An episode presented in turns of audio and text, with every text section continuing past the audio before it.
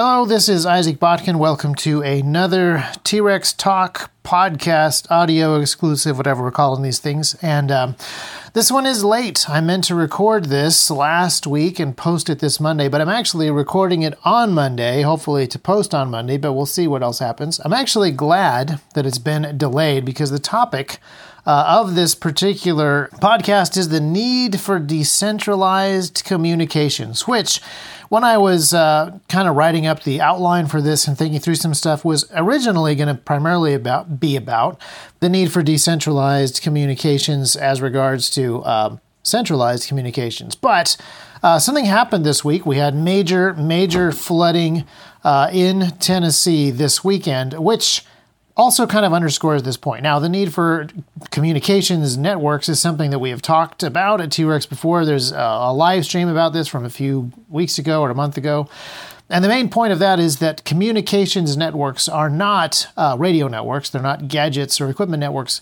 Communications networks are networks of people that's the really important lesson and, and takeaway. You need to be building these networks of people, and then you figure out the equipment that you need to communicate. It's really easy in our world to start thinking about radio equipment, radio communications, the need for radio networks, uh, as opposed to the communications networks of who the people are and what they need communicated uh, to them. But one of the things that I do want to uh, talk about is the the centralized nature of almost all of the communications that we have today, which means two things. Number one, it means that it is very fragile if that central uh, part of the network gets destroyed or damaged or limited in some way, like often happens in natural disasters. But there's also uh, a, reason why you should have decentralized communications, and that is that the centralized authority can be compromised or want to control the information that is uh, in the wild. And I have an example from from uh, Connecticut uh, last week, the Quinnipiac Quinnipiac University, however that's pronounced, uh, they announced that they will impose fines and Wi Fi restrictions on any students that uh, cannot or will not provide proof of vaccination. Um, that's that's uh, COVID vaccinations, of course. Uh, I almost didn't say that, but then I realized no, this podcast is basically a pretty decentralized form of communication compared to the other major major platforms where you're not allowed to talk about specific COVID vaccination related stuff. But this is uh, I can talk about this on this podcast at least for one episode. We'll see what happens after we post it. But uh, yeah, if you're a student in this university, starting in the fall semester, you will need to provide proof of vaccination. And if you can't or won't, there will be fines, weekly fines that, uh, that compound. The, the second week will be a larger fine than the first week, and so on. And then uh, also no Wi Fi. Obviously, uh, this is kind of problematic for, for a couple of reasons. I will go on the record right now and say, hey, don't go to university at this point, it should be pretty obvious that you don't need to do that. Go to trade school or get a job or get an apprenticeship or start a business or do anything because at this point, anything is cheaper than tuition and anything uh, has better ROI than a diploma. And I'm not even talking about the indoctrination or the vaccination fines. But this particular university up in Connecticut wants to punish unvaccinated students. And one of the ways they're going to do this is uh, you lose certain rights and privileges, like uh, you're no longer allowed Netflix access, can't play Call of Duty anymore. But it could also be a more sinister thing that says that if you don't agree with or comply with government mandates, you will be cut off from sources of information and you will not be allowed to communicate with other people. Now, I don't think that's actually what this Connecticut University is attempting, but that is something that other people have attempted. If you look throughout uh, history, even very recent history, like um, during Arab Spring, lots of governments turned off internet access and cell phone towers so that the people who were protesting the government had no ability to coordinate and communicate with one another. In fact, uh, this last month, there were massive protests uh, in Cuba, people were, were chanting freedom and uh, other anti government slogans, if you recall the headlines. Uh, and in addition to massive arrests and uh, mass trials, people being convicted to prison without any evidence being presented, stuff like that. At this point, I think almost a thousand people have been detained. Uh, while that was going on, there was also a large scale jamming of the 40 meter band, uh, something that was aimed at preventing Cubans with radio equipment from making contact with people in the continental United States. Not 100% sure what was going on or how effective it was, but uh, American ham radio guys were able to see this huge amount of jamming in the 40 meter band, in that ham band And uh, based on triangulation, it was all coming from uh, Cuba and the areas around Cuba. So cutting people off from information and cutting people off from the ability to communicate is a very important control mechanism. So, like I mentioned, centralized channels of communication can be very fragile in times of disaster because there are more failure points that exist. Uh, but it's also very easy to misuse centralized communications because there are fewer control points that you actually need to have access to. So, uh, we here in America have large centralized uh, information channels that are in cahoots with other large centralized powers. So a few months ago, I think you remember the White House, they dropped this bombshell saying that they were working with Facebook to flag content and deplatform people. So it wasn't just uh, Facebook flagging people doing X, Y, or Z. Uh, the White House itself was doing flagging of people directly to Facebook. And they, they also admitted that they were going to, after the very high levels of success of directly inserting uh, coronavirus information onto all posts that contained coronavirus misinformation. Uh, they want to do the exact same thing with private telecommunications. So, your text communications with other people, your SMS messaging, um, they were working with the phone companies. Uh, they said, I'm not sure if this actually has been rolled out yet, but the White House said that they were working with phone companies so that if you have text conversations with people about coronavirus vaccination information, and that information is not actually part of the centralized uh, communication narrative, then you will get an alert uh, letting you know that that information is incorrect and pointing you towards the correct information. That way, whenever you have a private conversation about medical stuff, there will be some true information that gets defined by an independent third party, someone that is above reproach, like factcheck.org, which actually, if you've been reading uh, decentralized information, you can find out that factcheck.org is actually a Facebook partner run by a former head of the CDC, and is funded by a group that has 1.9 billion dollars in Johnson & Johnson stock. Johnson & Johnson, of course, one of the many big pharma companies that produces a coronavirus vaccination itself. So, a certain type of accepted information goes to people in these centralized channels.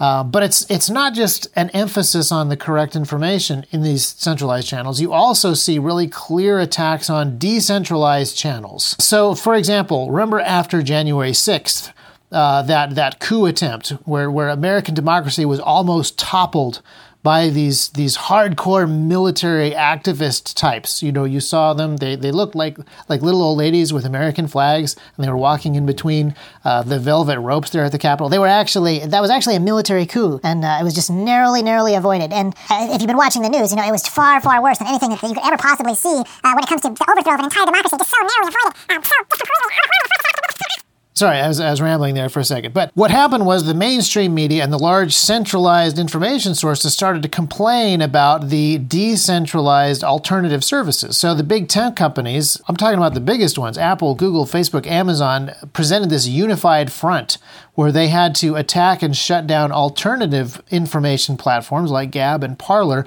to eliminate the possibility that people who had voted wrong uh, would have any place where they could talk about democracy wrong. And um, this looks, I would say, particularly bad when you compare it to what's happening in Afghanistan today. The Taliban has hundreds of thousands of soldiers coordinating direct military action of an actual military coup using WhatsApp. WhatsApp is owned by Facebook. For the last 20 years, the Taliban has been at war with America, not, not in a New York op ed kind of way, but like in an actual shooting war kind of way, killing American soldiers. But the current Taliban uh, spokesperson, should I say spokesperson? I think it's probably safe to say spokesman. I mean, I don't think they'll be offended. The current Taliban spokesman has 300,000 followers on Twitter. That's okay. Donald Trump, who was the president of the United States last year, still banned from Twitter. So, yeah, if you're starting to think that the controls on these centralized communication networks are a little bit too tight, uh, yeah, you're, you're probably right.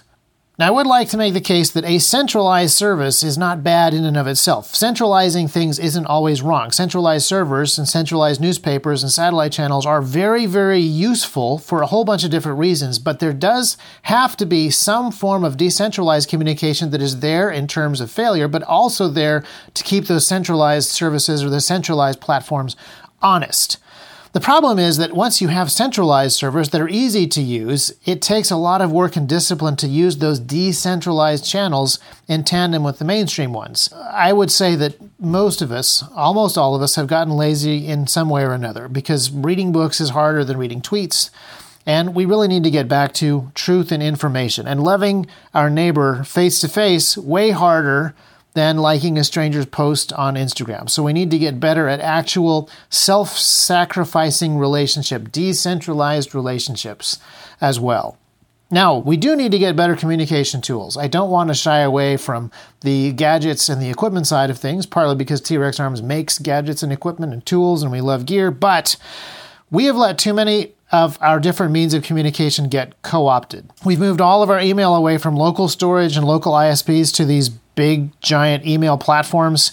Uh, we moved all of our self hosted blogs to the big social media platforms.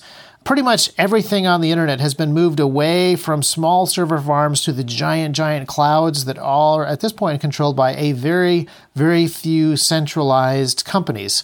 And um, we're trying to reverse that in different ways. Certain people are doing a better job of it than others. One of the reasons that we have this podcast is so that we can have something that we could actually host on our own servers that we control, as opposed to being completely dependent upon giant media platforms like YouTube. But our relationship with YouTube is totally dependent on YouTube putting up with us, and the stuff that you're allowed to see on YouTube is totally dependent on what YouTube wants you to see. And and then in the last year or just over a year. I mean, it was supposed to be two weeks, but I think it's uh, I think it's been a little more than two weeks. We've let lockdown stop our non-digital communication, so people are far more dependent on digital communication than they were in the past.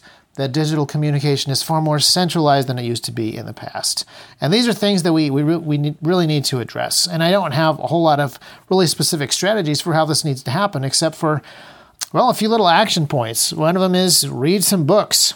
I was at a bookstore last week, and um, yeah, you should you should go to a bookstore. You should buy books. You should read books. Also, I think it's really important that you build local relationships face to face. I know that it's not as fun as buying radio equipment and talking to strangers, but the good news is you don't need to buy any radio equipment to to build relationships with people. But uh, I think that you also need to have the right attitude for the relationships that you have with your neighbors. And I, I would just encourage you to have a more uh, sacrificial and serving attitude towards these things. Your neighbors probably need you a lot more than you need them. Um, it's not so much that they need you to necessarily communicate to them the right information about Afghanistan or the Second Amendment to dunk on them and destroy them in debates or anything like that. Um, but right now, a lot of your neighbors probably need another human being with a face to be around them. While I was at the bookstore, I actually overheard a girl say to somebody, Oh my goodness, it's you. I didn't recognize you without your mask on. Um, the ability to rebuild some communications and some local community trust is, I think, really, really important. And one of the things that happened over the weekend that I mentioned before was this massive uh, massive flood. Well, actually, it wasn't that massive. It was incredibly localized compared to floods that we've had in the past. And I've talked about the big flood of 2010 that wiped out power and internet for a huge chunk of Middle Tennessee for weeks at a time. This was a much smaller flood, but it was a huge amount of rainfall that happened in Waverly, Tennessee. I think it was finally tallied at 17 inches in a 24 hour period, which is an immense uh, amount of rain to fall in a really short amount of time. And even though it fell on a relatively small part of the county, it created a massively destructive flash flood. We still don't have the final death tolls um, I think I think we're up to 15 or possibly 20. There were 40 missing people at one point. We've confirmed a lot of deaths, a lot of deaths of children, and a lot of homes being destroyed. I drove up to Waverly this morning and passed a whole bunch of houses that had been moved way off of their foundations, uh, barns that were completely flattened, shipping containers that had been picked up and bent around trees. But here's an interesting thing because the flood was pretty localized, um, a lot of Hickman County did not lose power. So there wasn't actually a technical communication breakdown during, during this event. But I had no idea to how to help the folks up there. A lot of people showed up to help. There was very little coordination. It wasn't because of a lack of technical communication capability. And uh, I I think that this there's a, a, number of lessons from every time there's an emergency situation and people rise to that occasion. Um, you see a number of wonderful uh, and encouraging and helpful things, like people showing up to help after a really tragic uh, bit of flooding. But at the same time, you also see some downsides. You see some weak points. You see some areas that need to be addressed so that people can do better next time.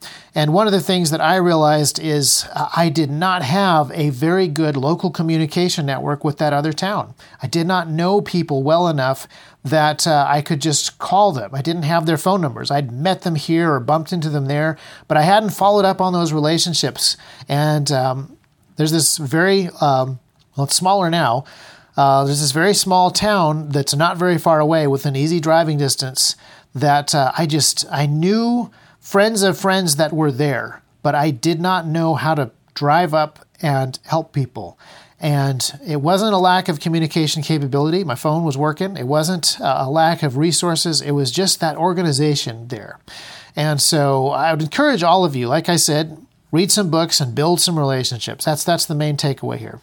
But at the same time, I, I do want to reemphasize the need for decentralized communications. Even though centralized communication and, and cell phones did not fail, we, we really should not uh, take for granted that centralized communication will always be functioning and will always be the best place to go. So I do want to continue to be working on research regarding uh, radios and uh, various other types of decentralized platforms, servers like uh, grayman.services and um, ways of disseminating information that aren't on the big platforms, like podcasts such as this one.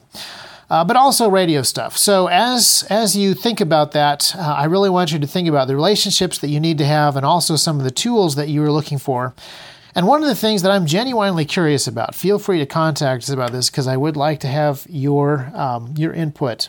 What is the most important piece of radio equipment that you could have? Would it be smaller, community based, county-wide, squad size, short range radio, or long range state to state type radio so you can call your friends in Connecticut and see how things are going over at that college. Um, give that some thought. Think really hard about what it is you're actually trying to accomplish, the information that you actually need, the people that you really need to be communicating with, yeah, build your communication strategies out from there. So, thank you very much for listening to this podcast and uh, sign up for our newsletter because that is the other way that uh, we can reach you without having to go through the massive big tech companies to let you know when something cool is happening or uh, when cool products are coming. But I'm not going to talk about that because I don't. Uh, I don't leak products. That's uh, that's other people in the company's job.